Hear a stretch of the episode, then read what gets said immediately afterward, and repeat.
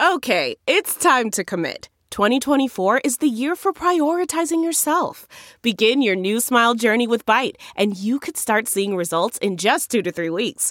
Just order your at home impression kit today for only $14.95 at Byte.com. Byte Clear aligners are doctor directed and delivered to your door. Treatment costs thousands less than braces. Plus, they offer financing options, accept eligible insurance, and you can pay with your HSA FSA. Get 80% off your impression kit when you use code WONDERY at Byte.com. That's B-Y-T-E dot com. Start your confidence journey today with Byte.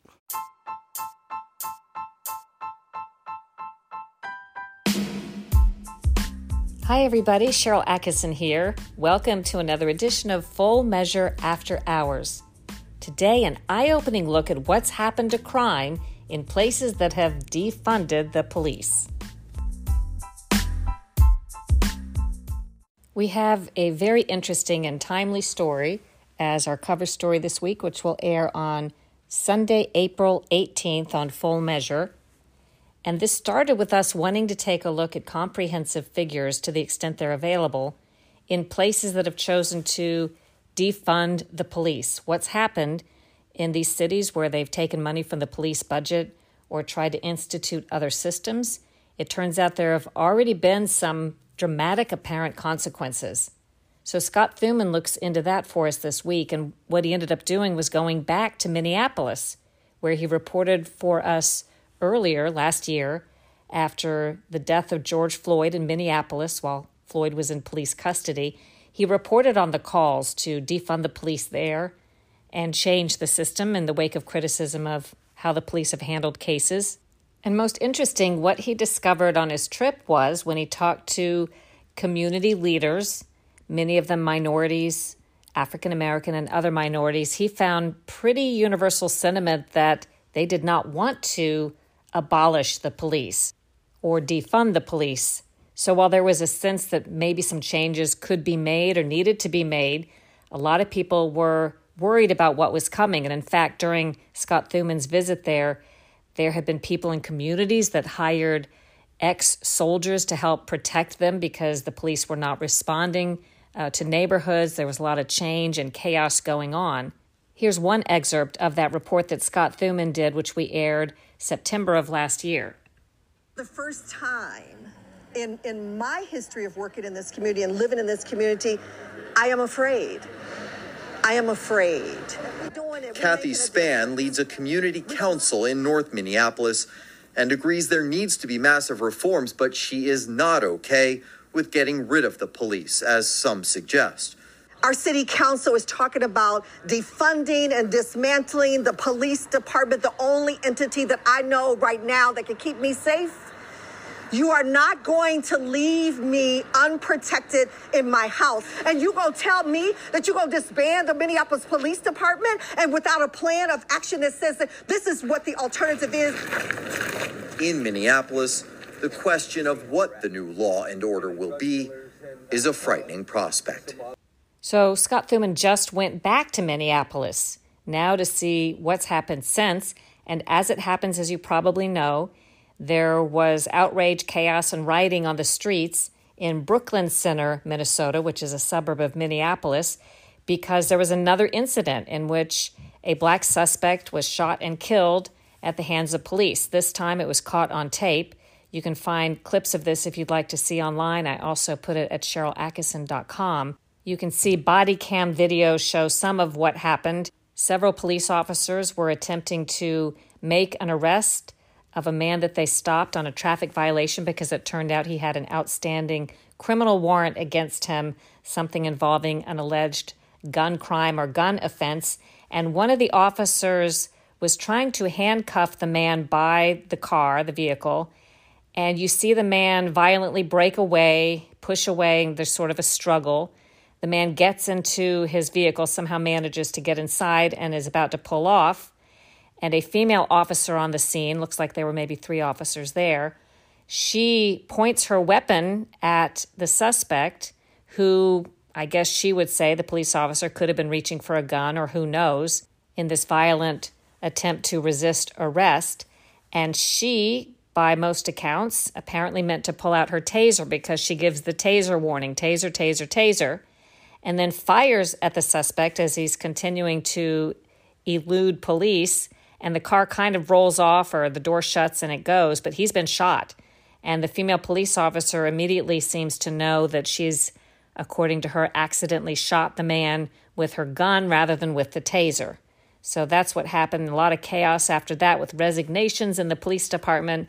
The police officer now facing charges uh, because the man, Daunte Wright, died. I believe the car rolled forward or went several blocks before he died of a gunshot wound to his chest.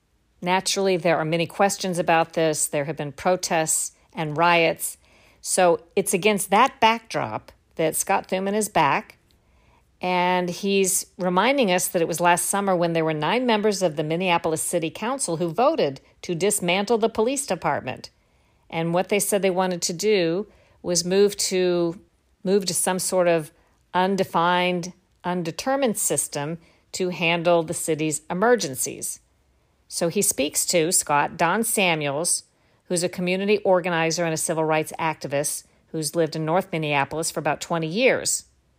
And Don Samuels tells Scott, you know, we saw our city council with big letters across the front of the podium saying defund the police. But Samuels says they live in communities there where a lot of people are only restrained by factors like knowing the police are out there. He is an African American, and he goes on to say that it used to be before all of these changes at least where he lives, they would hear maybe one gunshot every now and then. But he told Scott, it seems like now you hear 20 shots at a time going off, and they're more frequent. Well, the city council voted to divert $9 million from the police budget, a budget of about $178 million. And the $9 million was supposed to go to violence prevention and mental health. And that's kind of what many cities are doing across the country, big cities, as it turns out. They're making dramatic cuts. They're trying out new, sort of undefined or loosely defined systems. New York, for example, took a billion dollars from its police force. Washington, D.C. has cut $15 million from their police force. And listen to this in Austin, Texas, and Los Angeles, California, they have each trimmed $150 million from their police budgets. Well, what's happened since? Those cities and many others have seen alarming spikes in violent crimes, especially homicides. So let's look at the increase in homicides in those cities. In Los Angeles, they are reporting homicides up 38%. In Austin, Texas, homicides are up 41%. Washington, D.C., up 14%. And in New York, up 48%. What about Minneapolis? The homicide rate there jumped 70% in 2020, and violent crime overall was up 22%.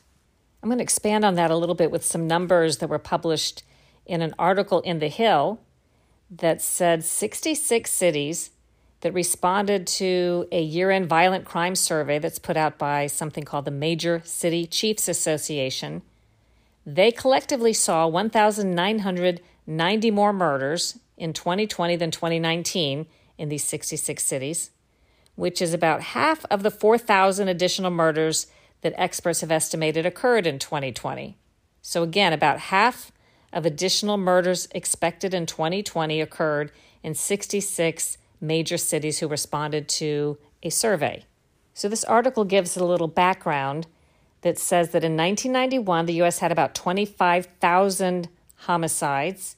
And if you figure that out to a rate, it's 9.8 homicides per 100,000 people. And then, as in now, the article says that was heavily concentrated, the death toll in cities. New York City accounted for about 10% of all the homicides nationwide back in 91. Another 10% combined with Chicago, Los Angeles, and Washington, D.C. But representing one of the greatest victories by the turn of the century, by around 2000, says the article, annual homicides were down by more than 9,000. And that was a decline that was largely due to a decline around America's urban centers. So, although the final numbers aren't in, the estimates in this article from criminologists were that 2020 would have, for the first time since the mid 90s, more than 20,000 criminal homicides again. And yet again, of course, a big number of those were occurring in urban jurisdictions in cities, both big, medium, and small size. So let's go over some of them.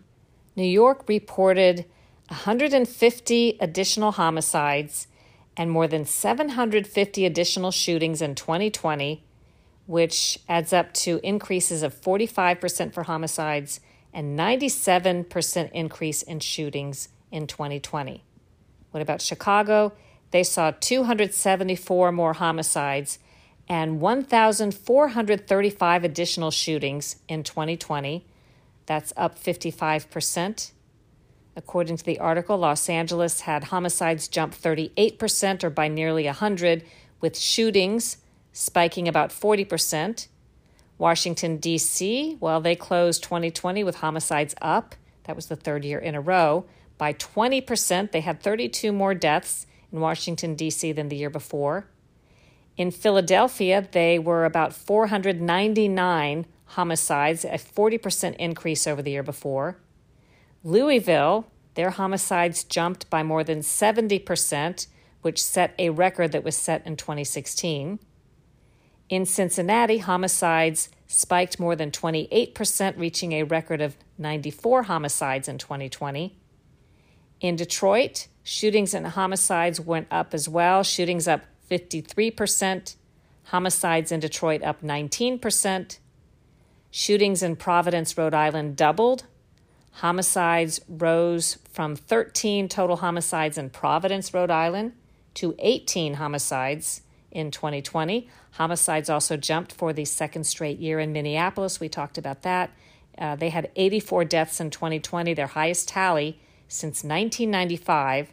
Again, all of these stats since these moves to sort of de emphasize or defund or transform the police force. Cleveland reported its highest murder tally since 1982 after a nearly 40% spike in killings in 2020. Going on with this article in The Hill, Houston had 413 murders in 2020, a 42% increase. Indianapolis, a 40% increase. Denver, a 50% increase. And Fresno, California, saw its homicide numbers spike by 64%. These are big numbers. And I think you could reasonably ask the question how much of it can be attributed to defunding the police or some of these problems that have been encountered, or how much of it might be due to other factors, such as was there something about the coronavirus shutdowns that increased violent crime and homicides? And I did read an interesting article that made a very good case for these spikes or increases being almost entirely due to the atmosphere with the pressure to defund the police or cause them to step back. You can read up on that if you like and form your own conclusions, but there's no doubt in the minds of at least some residents who live in these cities that the defunding or the moving money outside of the police budget and the general atmosphere has directly impacted things, making life less safe in some of these communities and leading to this spike in violent crime. More after a short break.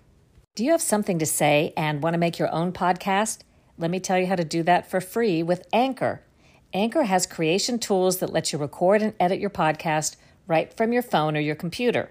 You can even add any song from Spotify directly to your episodes. Anchor will distribute your podcast for you so it can be heard on Spotify, Apple Podcast, and many more places, and you can make money from your podcast with no minimum listenership.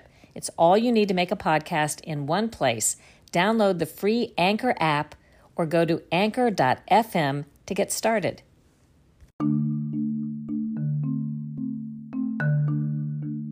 The news as we once knew it no longer exists. It's become a product molded and shaped to suit the narrative. Facts that don't fit are omitted. Off narrative people and views are controversialized or neatly deposited down the memory hole. My new book, Slanted How the News Media Taught Us to Love Censorship and Hate Journalism, is filled with important context regarding the death of the news as we once knew it. Pick up your copy of Slanted today. We're back and we're talking about our cover story this week on Full Measure, which is brought to us by Scott Thuman a really interesting look, sort of an update on what's happened in some American cities after this movement to move money from the police department budget, in many cases, millions upon millions of dollars. He's back in Minneapolis, Minnesota, to see what the impact is. And he spoke to one resident, a man named Jonathan Lundberg that shows Scott on his front stoop that he and his wife saw sort of a piece of siding that appeared to be chipped in recent months. And they kind of dug in there and found that it was a bullet that had been fired into the side of his house. Then he says they found another in his daughter's bedroom wall. And in his view, anyway, he finds a direct correlation to what he calls the deflation of the police department and the escalation of violence because he says people feel emboldened and think to themselves, well, I'm not going to get caught. I can get away with whatever I want to right now. For his story, Scott Thuman also caught up with Kevin Davis, who used to be Baltimore's police commissioner. Boy, what a troubled city in many respects. Kevin Davis was Baltimore police commissioner in 2017 when Baltimore was having its own riots and unrest and chaos following the death of a black suspect named Freddie Gray while in police custody. By the way, the officers who were charged were accused of giving Freddie Gray what's called a rough ride on the way to the police station by not securing him in the back of a police van, during which time he apparently was injured and hurt his spine and later died. And there were many accusations of racism I don't think it was widely reported that of the six police officers charged, half of them, three of them, were African American. There were uh, three white men and three African Americans, two men and one woman. I think it's it becomes more difficult to make the case that a death of somebody or of a suspect involved racism when there are no overt statements and when the officers involved are African American. Not impossible to make the case, but it becomes more difficult. And that happens, quite frankly, in quite a few of these instances I've found. And by the way, how did that turn out? Well, three of the officers were charged with manslaughter. One of them was charged additionally with second degree depraved heart murder, which carried a possible penalty of 30 years in prison. They had separate trials, and first, was Officer Caesar Goodson Jr., an African American. The jury was unable to reach a verdict after hearing testimony, and the judge in the case declared a mistrial. Next was a white officer named Edward Nero. He was declared not guilty after the evidence was presented by means of a bench trial. I believe that means there wasn't a jury, the judge decided himself. Then Officer Goodson was tried again, the African American officer, and acquitted of all charges. William Porter, another African American officer, was tried. He got a mistrial, meaning the jury was a hung jury, could not make a decision. He was scheduled for a second trial, but all charges against him were ultimately dropped because prosecutors, I think, saw the writing on the wall. They were unable to get convictions in these cases based on the evidence that they presented. Officer Brian Rice had been found not guilty in a trial by a judge, and charges again also were dropped against Sergeant Alicia White, who was an African American female officer. So, really, by July of 2016, um, after all of these trials and attempts to prosecute, the remaining charges left against any of the officers were all dropped. Then, as has happened with other cases like this, when they cannot get convictions at the local level, there's a push for the feds to come in, the Department of Justice, and kind of give another bite at the apple and try to convict these people of federal charges. But in September of 2017, the Justice Department announced that there would be no federal charges against the six Baltimore police officers. Nevertheless, Baltimore Mayor Stephanie Rawlings Blake agreed to pay Freddie Gray's family $6.4 million in a settlement. So I got off on that tangent a little bit because, as I mentioned, Scott Thuman caught up with a former Baltimore Police Commissioner, Kevin Davis, who has since left the police profession and he's teaching college students now in criminal justice.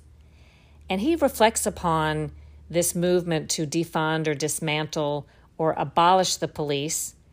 And he sees it as initially a well intentioned effort to enhance and make things better. But he said once those words were used and kind of stuck, especially the idea of defunding the police or dismantling the police force, he says he thinks that distracted from the reforms that really needed to take place in some of these police jurisdictions. And Scott asks him, Well, how do you find the balance between making reforms and making things better, but not dismantling the entire force or taking money away from areas that have to have the money? And really, uh, Kevin Davis answered by just talking about policing being a very difficult job and so important in terms of sometimes very young officers without a whole lot of experience. They're entrusted with the ability to take someone's life if they have the justification. Hopefully, they're properly trained to use deadly force. Hopefully, they make the right decisions in the heat of the moment, but that's not always the case. And he says, of course, those are awesome responsibilities. And now, probably more and more young people are being given opportunities in police forces because veteran officers are retiring early or they're taking extended leave. And in some cases, they can't even find people to fill the holes. They're down uh, on their police force with the numbers that they want to have or are supposed to have. So that brings us to another point of Scott Thuman's story when he talks to the resident that we spoke about in the beginning of this podcast, Samuels, who's an African American well, he and his neighbors are suing the city now to add more police to the police department. And that's based on a very interesting per capita mandate that the city has in its charter. According to this charter, Minneapolis must have, based on how many people live there, about 750 police officers right now. But the problem is, so many of them in this atmosphere have quit or have taken long term leave the department is short, a 100 officers below the number that they're supposed to have by law. That's according to James Dickey, who's the attorney for a group of Minneapolis residents who are suing. Now, the Minneapolis police chief says he agrees there need to be more officers, and the mayor agrees as well. So, listen to this. They recently have put 6.4 million tax dollars into recruiting new officers. So, again, after they pull that money out of the budget, they're finding they have to put money, millions of dollars, back into the budget for another purpose. And that's not just the case in Minneapolis. Some of these cities we've talked about that were making big budget cuts to the police departments, they're also trying to refund parts of these departments, adding resources, uh, spending more money for better officer training, spending more money for hiring mental health counselors, people who are better skilled to handle 911 calls. So I, I think one of the takeaways is, and Kevin Davis, the former Baltimore Police Commissioner, said, these enhancements cost money. They require more money, not less money. So at the same time, people are using terms like defund and dismantle. The real reforms that he thinks are needed in some cases are ones that cost more money, not less. I hope you will check us out on Sunday so that you can see the full story. That's April 18th. And we have some other interesting original reporting coming up as well, as we always do. I will have an interview with Senator Ron Johnson, a Republican from Wisconsin, who's been asking a lot of questions after the January Capitol riots. And he has not, in every instance, had much luck in getting answers several months later. So we will have that interview. Also, I will be speaking to a couple that I met when I was shooting some stories in Nashville, Tennessee. And I will just tease it by saying if you think you had a bad 2020, and I know a lot of people did, wait until you hear what this couple went through. I mean, one thing after another, almost unimaginable, but it's a good story in terms of people who are able to stay optimistic and move forward with their lives despite the biggest sorts of challenges. So I hope you'll watch for that as well. You can check out Full Measure by going to SharylAttkisson.com. If you click the Full Measure tab at the top, you will get a list of stations by state so you can find one wherever you live, or if there isn't one or if it's inconvenient, you can watch anytime at fullmeasure.news, online at fullmeasure.news. You could either watch the live broadcast at 9:30 online Eastern Time, 9:30 a.m. Sundays. You can also watch replays for free anytime. You can watch last week's program right now at fullmeasure.news. And the day that this program airs around noon, after the show airs, we will post the segments at fullmeasure.news. You can also catch us on the app Stirr, S T I R R, free app, free shows, free movies, all kinds of things on Stirr, including Full Measure, which you can see live or replays.